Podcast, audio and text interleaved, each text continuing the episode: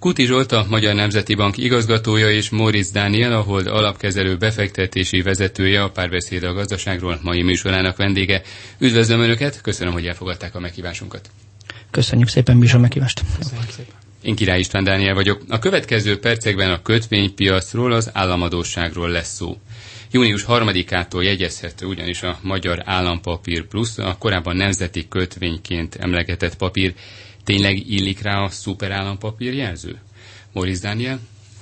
Van egy olyan tulajdonsága, ami alapján mindenképpen jobb, mint a korábbi állampapírok. Tulajdonképpen kettő is.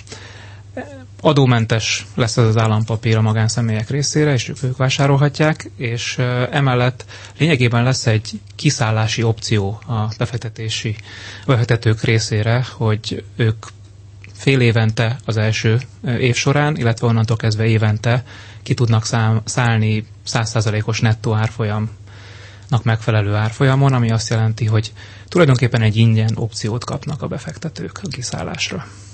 Kuti Zsolt? Én is azt gondolom, hogy ezek az egyik legfontosabb tulajdonság. Talán még a hozamszint, amit kiemelnék. Lényegében úgy lett a konstrukció összerakva, hogy a hozamgörben gyakorlatilag minden egyes szegmensében, tehát egytől öt évig jobb, mint az eddigi állam által kínált lakossági állampapírok. Ez mindenképpen előny.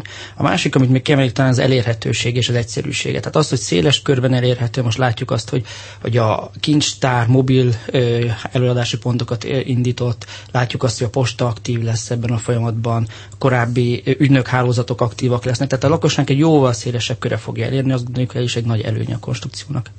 És mivel több, mint a többi vagy más állampapír? Lehet azt mondani, hogy több, vagy csak mondjuk így más? Moritz Daniel? Szerintem egy kicsit több. Hozam tekintetében nem biztos, hogy sokkal jobb, mint az eddig meglévő lakossági állampapírok. A szabályozás úgy változik, hogy az adómentesség miatt az innentől kezdve e, indított lakossági állampapírok mindig adómentesek lesznek, tehát ez már egy plusz, de ez a kiszállási opció, ez egy, ez egy, ez egy nagyon értékes e, tulajdonság. Tehát ez az, amivel szerintem igazából több, mint a korábbi lakossági állampapír. Kuti Zsolt? Én is azt gondolom, most hozamról persze nyilván mind a ketten ugyanarra gondolunk, hogy az infláció hol lesz más papírok esetében, és hogyan határozza meg a hozam szintjét. Azért azt gondoljuk, egy stabil magyar inflációnál ez a papír ez úgy van megkonstruálva, hogy gyakorlatilag jobbat tudjon adni, mint a, a, a, a korábbiak. Úgyhogy azt gondolom, hogy jobb, egyértelműen jobb. Mert hogy az inflációt nem követi a kamat. Ez egy fix kamatozású papír, ami úgy végülis az egyszerűségéből fakadóan gyakorlatilag előre tudja, kiszámíthatóan a befektető, hogy mennyit fog kapni évről évre. Kamatos kamatozású a papír, tehát ilyen értelemben nem kell neki administratív dolgokat, administratív lépéseket tenni, hogy befektesse a meglévő eszközöket. Automatikusan tőkésítése kerül ez a kamat. Ez is egy nagy előny az eddigi konstrukciókkal szemben. És igen, tehát ilyen értelemben nem infláció követő. Moritz Daniel, az előbb önbefolytottam a szót. Igazából ugye ennek a papírnak, hogyha befektetők lejáratig tartják, akkor közel 5%-os éves hozama lesz, ami nagyságrendileg eh, nem, várhatóan nem fog különbözni, persze nem tudjuk előre az inflációt attól, amit a jelenlegi tudásunk alapján az inflációs papírok kínálnak. Nyilván, ha az infláció magasabb lesz annál, akkor az utóbbiak jobbnak bizonyulnak, ha kisebb, akkor, akkor ez, egy, ez egy vonzóbb dolog. A kiszállási opció szerintem az, ami igazán megkülönbözteti azoktól. A nyilvános ajánlattétel, illetve az ismertető szerint teljesen likvid a papír? Mit lehet mondani erről? Boris Daniel? Bár ez nagyon sokszor elhangzott, hogy ez egy igazán likvid és teljesen likvid papír lesz, valójában a nyilvános ajánlattétel alapján biztosan csak annyit tudunk, hogy a kamat teljesítés, nem is kamat fizetés tudnélik itt lényegében nem a futamidő alatt a kamatot nem kifizetni fogja a papír, hanem megnöveli a befektetőknek a meglévő papír mennyiségét, és így fog.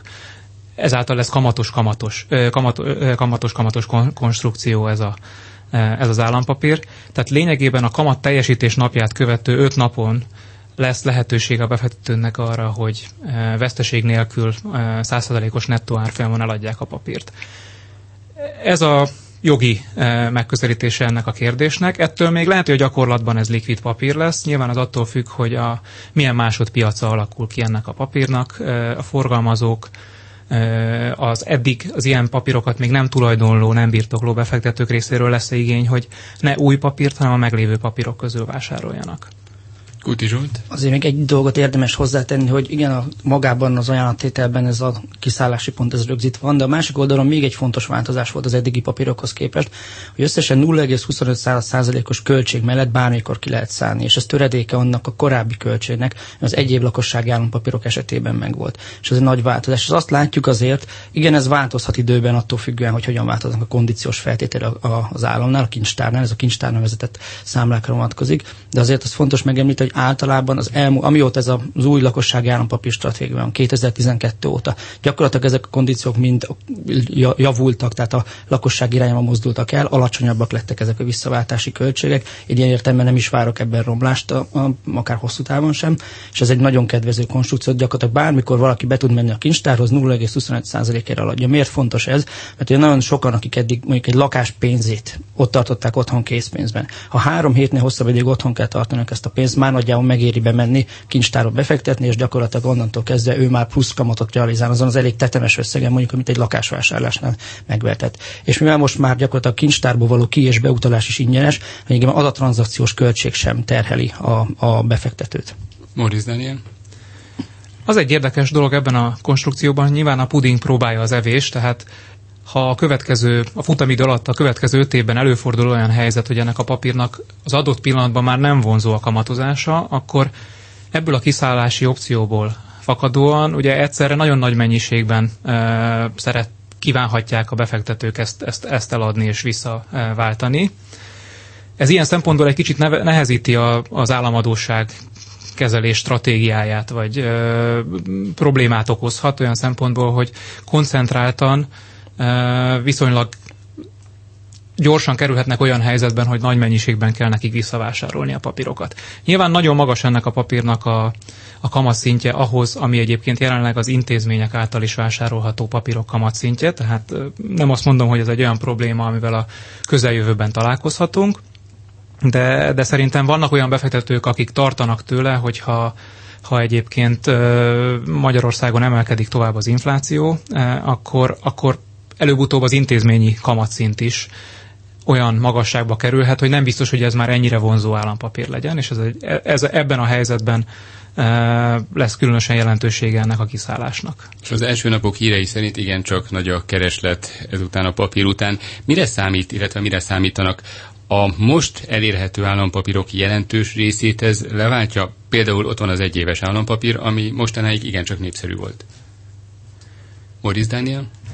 Lényegében azt gondolom, hogy igen. Úgy, szinte ez a papír szinte dominálja az egyéves állampapírt. Itt még volt egy ilyen érdekes kérdés, hogy ha jól tudom, a budapesti értéktősdi határidős ügyletek fedezeteként a, el lehetett fogadni eddig a, az egyéves állampapírt. Nem tudom pontosan, hogy a, a MÁ plusznak a, mi lesz a, pontosan a státusza ebben a tekintetben, de dominálja azt a papírt, tehát szinte minden, minden tulajdonságban jobb, mint az. Úgyhogy azt gondolom, hogy, hogy nem indokolatlan a nagy kereslet, annál is inkább, mert az elmúlt két hónapban, amióta hírek vannak azzal kapcsolatban, hogy jön egy ilyen állampapír, azóta szerintem sokan eh, késleltették, vagy visszatartották a, a, a vásárlást. Tehát most itt az elmúlt egy-két ö, eh, hónapnak a, az elhalasztott kereslete is az állampapírpiacon megjelenik ezen papír, papír iránt. Kuti Zsolt? Én is azt gondolom, hogy alapvetően racionális ezt a papír, a, ebbe a papírba elmozdulni. Ami érdekes azért, hogy uh, itt egy dolog, hogy a meglévő portfóliót átsúlyozzák, a másik dolog, hogy a megtakarításokban mekkora részt, az addicionálisan újonnan megteremtett megtakarításokból mekkora részt fog ez képviselni. És azt látjuk, egyrészt az első hírek jók voltak, másik oldalon alapvetően a lakosság, uh, ugye láttuk azt, hogy 16 után volt egy csökkenő aránya a lakossági állampapíroknak a teljes megtakarításokon belül. Most én azt várom azért, hogy ez a dolog megfordul. Tehát összességében a teljes lakossági állampapír állomány csúcs évben kb. 50%-át vitte a teljes megtakarítás választásoknak 15-16 tájékán. Ez tavaly már egy olyan 2018-ra 25% környékére csökkent, és én azt, azt gondolom, hogy ez a konstrukció az megfelelő ahhoz, hogy ez az arány érdemben újra elkezdjen emelkedni, és, és mind nominálisan, mind pedig részarányban egy, egy jelentős részt képviseljem. És honnan jöhetnek ezek a pénzek? Látra szóló bankbetét? Otthon tartott pénz? Mert ugye az elmúlt hónapokban arról is nagyon sokat lehetett olvasni, hallani, hogy rettenetes mennyiségű pénzt tartanak otthon az emberek, a fiókban, a párnahuzatban, akárhol. Hát nagyon érdekes megnézni a lakossági megtakarítások dinamikáját. Tehát egyrészt azt látjuk, hogy 2012 óta, akkor kb a nettó pénzügyi vagyona, vagy nettó pénzügyi eszközének 800 milliárdan nőtt 12-ben, most tavaly már majdnem 3000 milliárd. Tehát az a torta, amelyik ö, szétosztatnak különböző eszközök között, nagyon markánsan nőtt. Másik oldal, a tavalyi évi szempontból nagyon érdekes volt, hogy ahogy mondtam, kb. 25%-ot képviselt, tehát 800 milliárd forintot a teljes ö, ö, az állampapír kibocsátás, lakosság állampapír, készpénz majdnem ugyanennyi volt, még nagyobb volt a látra szóló betétek aránya, emlékeim szerint 1000 milliárd forint, és még egyéb eszközökbe elment a maradék összeg. És én azt gondolom, hogy ez a két tétel azért ez egy nagyon jó alapot, tehát hogyha az új befektetéseket á, nem is átrendezik a vagyont, hanem az új befektetéseket másképpen allokálják, azért ott látunk egy nagyon masszív készpénz növekedés tavaly, ez Q1-ben, tehát az év első felében már nem látszott, tavaly még volt valamekkora és, és a látraszóló betétek, és őszintén nem racionális látraszóló betétekbe tenni, hogyha gyakorlatilag ilyen konstrukció mellett a lakosság egy jobb papírt kaphat. Azt gondolom, ez a kettő ez jó forrás lehet. Moritz Daniel? Ez egy érdekes kérdés, mert azt gondolom, hogy vannak kamatérzékeny megtakarítók a lakosság köreiben, és vannak nem kamatérzékeny megtakarítók. Aki kamatérzékeny, szerintem annak egyébként már nem volt rossz a, az eddig meglévő ö, állampapíroknak se a kamatozása. Valamennyire nyilván ö, látszott azt a, a tavalyi év ö, adatai alapján látszott, hogy egy kicsit emelni kell a kamatozó kincstárjegy, vagy régi neven kamatozó kincstárjegy most egyéves állampapír ö, hozamszintjét, hiszen nem volt tényleg olyan nagy kereslet, mint korábban. Ugyanakkor nagyon sok pénz van készpénzben, nagyon sok pénz van látraszóló betétben. Ugye Magyarországon azt hiszem, ha jól emlékszem, a GDP 14%-át teszi ki a készpénz, a forgalomban levő készpénz mennyisége, ez az EU átlagában ilyen 10% környékén van, tehát nagyobb a készpénztartás Magyarországon. Ennek alapvetően szerintem nem a nem feltétlenül lehet ezt egyébként nagyon erőteljesen megváltoztatni egy magasabb kamatozású állampapír kínálattal. Tudnélék ennek több egyéb oka is lehet. Egyrészt van egy tranzakciós készpénzigény, másrészt ugye a, a tranzakciós illeték, a nagyon magas áfa kulcs, és egyébként azon szektoroknak a növekvő szerepe a gazdaságban, amelyeknél mondjuk a készpénzforgalom az átlagosnál nagyobb, építőipar például, ezeknek a súlya most éppen olyan, meg úgy alakul, hogy valójában nagyon e, sokan nem motiváltak arra, hogy, hogy a készpénzüket visszavigyék valami intézményesített megtakarítási formába de ahogy Zsolt is mondta, az látványos, hogy milyen sok pénz van látra szóló betétben nulla kamat mellett, miközben már tavaly is elérhetőek voltak két-két és fél százalékos hozamú egyéves állampapírok, illetve az inflációs kötvények, amelyeket lehetett az elmúlt egy-két évben venni, azoknak a, a hozama, nyilván ez egy akkor még nem jól ismert előretekintő hozam volt, lényegében eléri ezt a, ezt a szintet, mint amit most ez a MÁ plusz kínál azért még lehet Kutizsú. két aspektusra talán érdemes kiegészíteni. Egyik az, hogy a lakosság általában visszatekint a befektetési döntésnek, meg, tehát a hozamok tekintetében.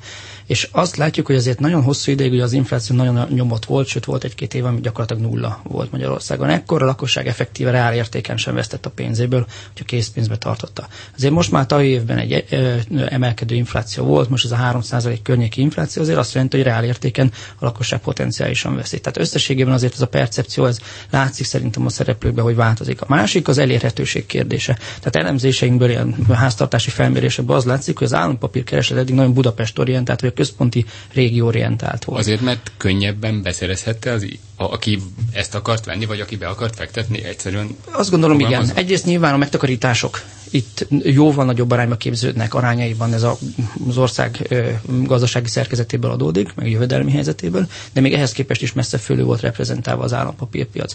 Egyik oldal azt gondoljuk, hogy nagyon magas, vagy nagyobbak voltak a beszállási költségek. Voltak elemzéseink, azt mondhatják, hogy körülbelül a lakossági szereplőknél egy olyan jó 1 millió forintos határ volt az, ahol elkezdtek egyáltalán a lakossági állampapírba, be, állampapírpiacra beszállni, és innentől kezdve viszont egy exponenciálisan nőtt a portfólióban a lakossági állampapírok aránya. Minek, miért lehetett ez az egy millió forintos beszállási? Hát ez sok tényező, pénzügyi tudatosság kérdése szerintem. Egyrészt több pénze van valakinek jobban figyel. Másik oldal a tranzakciós költség. Tehát nyilván, ami még átutalási költsége volt, az ez számít. Harmadik, hogy nyilván, amikor egy kisebb összegen kell, van kisebb kamatkülönbözet, nem akkora tétel, mint egy, egy, egy nagyobb összegen. De a másik az általában az elérhetőség. Tehát az, hogy, hogy azért ha korábban a postákon elektronikusan nem volt elérhető. Most ebben a posta úgy tudjuk, hogy érdemben előre fog lépni lépni. A másik oldalról azért a kisfalvakban, vagy, vagy akár kisebb településeken jóval többet kellett utazni, hogy kincstárfiókba elmenjenek, a banki lefedettség kisebb volt, ügynök hálózatok nem érték el ezeket a településeket. Tehát nagyon tisztán látszik, hogy az ország ilyen szempontból nagyon kon- koncentrált a, a lakosság állapot. Én azt gondolom, hogy ez lehet még egy olyan típusú, és, és az is látszik, hogy a, a készpénzelosztás, készpénz vagy a eloszlás viszont sokkal egyenlős, egyenlőbb az országban, messze nem olyan, mint a jövedelmi helyzetnek koncentráltsága. Tehát ilyen értelemben az a készpénzállomány, az potenciálisan bekerülhetne. Igen, amit Dani is mondta, hogy vannak olyan szektorok, most akár néven nevezve a fekete gazdaság szempontjából ezek a pénzek ott vannak a gazdaságban, de azért volt egy fehéredés, ahol ezek a tényezők azért már kevésbé hatnak. A tranzakciós igény, mi körülbelül a teljes készpénzállomány olyan 20%-ára becsüljük, tehát a többi az a 80% az vagyontartási célral van. Nyilván ennek egy jelentős részét azt gondoljuk, ez a konstrukció, vagy most ennek egy jelentős részét általában be lehet terelni, ez is más konstrukciókkal lehet ebben lépéseket tenni. Maurizio Daniel, mit keresnek inkább a befektetők? Likvid papírokat, vagy magas kamatot? Mi motiválja elsősorban a befektetőket? Mi nem csak az állampapírokkal kapcsolatban, de a tapasztalatból azt látom, hogy ha hosszabb jó időszakon vagyunk túl, tehát mondjuk egy részvénypiaci e, tartós emelkedés van, akkor a befektetők a kockázatokról megfeledkeznek, és akkor csak a hozam érdekli őket.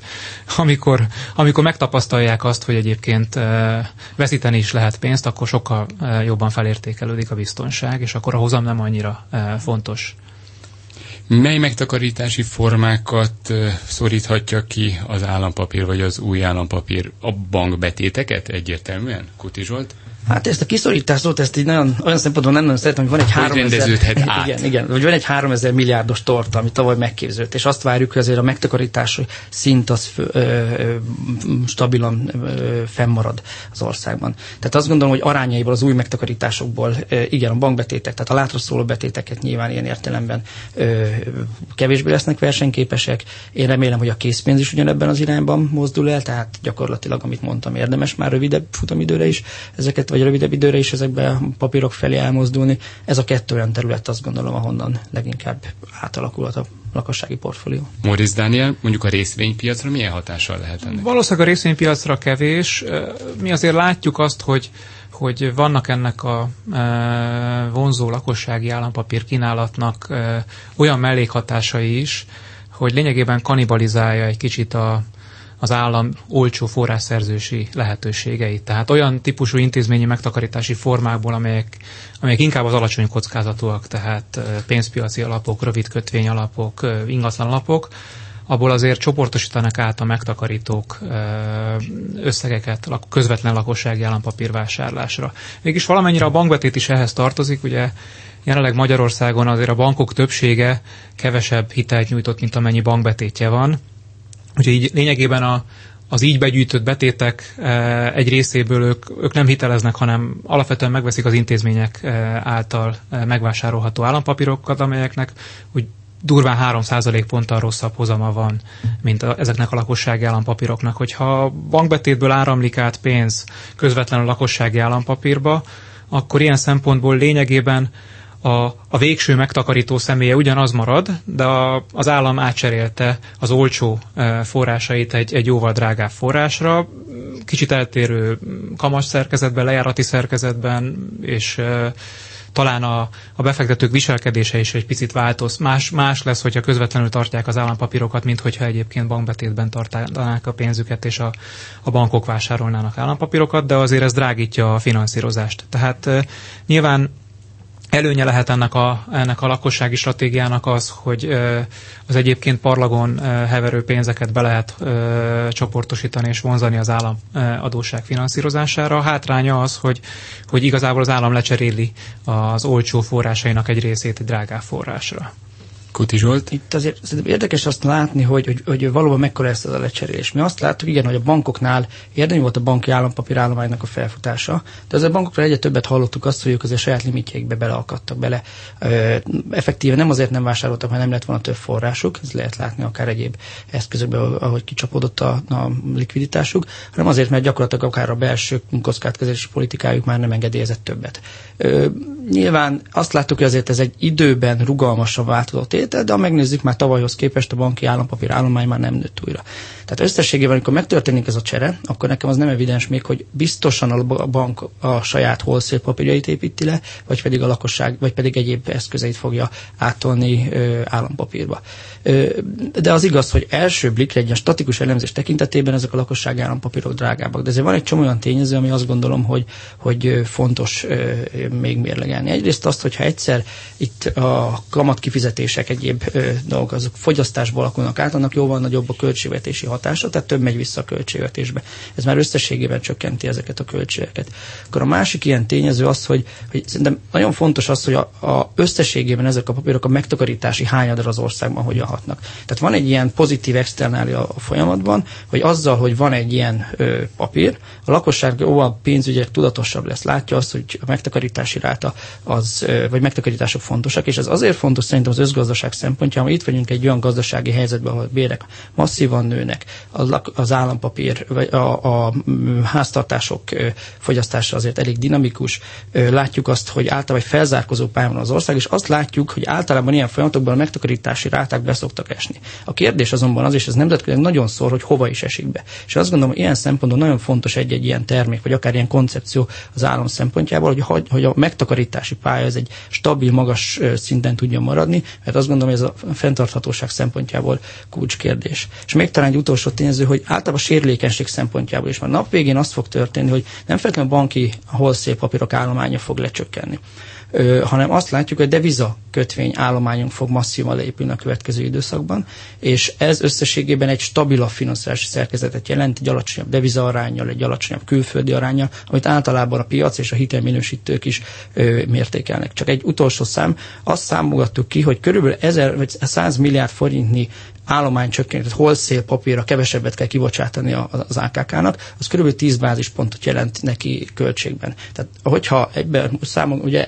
1000-1200 milliárd kibocsátás kell évente lakossági állampapírból, hogy megduplázzuk ezt a költséget. Hogyha ezt is figyelembe vesszük, hogy ennyivel kevesebb terhelődik a nagybani piacra, az összességében már elég masszív megtakarítás a másik lábán az állam finanszírozásában. Én csak ezzel azt akartam mondani, hogy nem biztos, hogy mindig csak ez a nagyon egyszerű statikus szemlélet, hogy mekkora különbség van a kamatok között, kétség kétségtelen abban nagy, de azért ez sok tényező árnyalja, még ezt akartam hangsúlyozni. Moritz Daniel? Igen, szerintem vannak előnye és meg hátránya is egy, egy nagyobb arányban belföldi megtakarításokból és lakossági állampapírokkal finanszírozott adósságnak. Ugye igaza van Zsoltnak, hogy önmagában az, hogy most egyébként körülbelül a GDP fél százalékával többet költ az állam a lakossági állampapírok miatt kamatkiadásra, ez 200 milliárd forint, ezt, ezt nem lehet önmagában vizsgálni, mellé kell tenni, hogy valószínűleg emiatt tud alacsonyabb lenni a, az intézményi papíroknak a kamatszintje. Ugyanakkor látni kell azt is, hogy szerintem itt van több dolog, ami, ami látszólag összefügg, de egyébként lehet, hogy egymástól függetlenül is működhetne. A, az egyik dolog az az, hogy e, valószínűleg e, csökken, végbe ment volna a devizaadóság arányának a csökkenése, és folytatódna ez akkor is, hogyha nem lennének lakossági állampapírok, vagy sokkal kevésbé lenne elterjedt a lakossági állampapír. Ez egy Miért? tulajdonképpen ez Milyen alapvetően okból? abból származik, hogy Magyarország 2012 óta lényegében nagyon komoly nettó megtakarítói pozícióban van. Tehát alapvetően a, a belső szektorok, az állam, a lakosság és a, a vállalatok együtt magasabb jövedelmet termelnek, mint amennyit ők elfogyasztanak, beruháznak, és ez a megtakarítás lényegében ez, ez arra használódik föl, hogy visszafizetik az adósságaikat a piaci szereplők, tehát az állam, a lakosság és a, a vállalatok. Ez azt jelenti, hogy a értelemszerűen ebből fakadóan a külföldiek aránya az állam finanszírozásában csökken, és a belföldiek aránya növekszik. Tehát én azt gondolom, hogy akkor is valószínűleg láttuk volna ugyanezt a külföldi aránycsökkenést, amit láttunk az elmúlt néhány évben, valamint ezzel párhuzamosan, bár nem teljesen ugyanezt jelenti a devizaadóság arányának a csökkenését, amit láttunk, hogyha egyébként a lakossági állampapírok nem kínáltak volna feltétlenül ilyen magas e, többlethozamot. Ami valójában most zajlik, az az, hogy lesz valószínűleg egy kiszámíthatóbb finanszírozási struktúra, mert a, a hazai lakosság az mindig valamennyi nagyobb stabilitást jelent, mint, mint a külföldi befektetők. Ettől függetlenül lesz egy kisebb devizaadóság, ami szerintem egy teljesen jó irány, és nagyon örvendetes, hogy egyébként Magyarország ennyire tudta csökkenteni a devizaadóságát. Viszont ennek van egy árnyoldala is, hogy szerintem megnő a tulajdonképpen valamennyire a változó kamatozású állampapírok aránya, illetve a változó kamatozású résznek adósság, aránya a teljes adósságon belül. Ez a MÁ plusz ugyan fix kamatozású, de azáltal, hogy ezt vissza lehet bármikor adni, ez azt jelenti, hogy lényegében, amikor ez a kamat nem lesz elegendő esetlegesen a befektetőknek, akkor egy magasabb kamatozású konstrukciót kell kínálni a befektetőknek. Innen folytatjuk hamarosan. Kuti Zsolt, a Magyar Nemzeti Bank igazgatója és Moriz Dániel, a Hold alapkezelő befektetési vezetője, a párbeszéd a gazdaságról mai műsorának vendége. A rövid szünet után visszajövünk.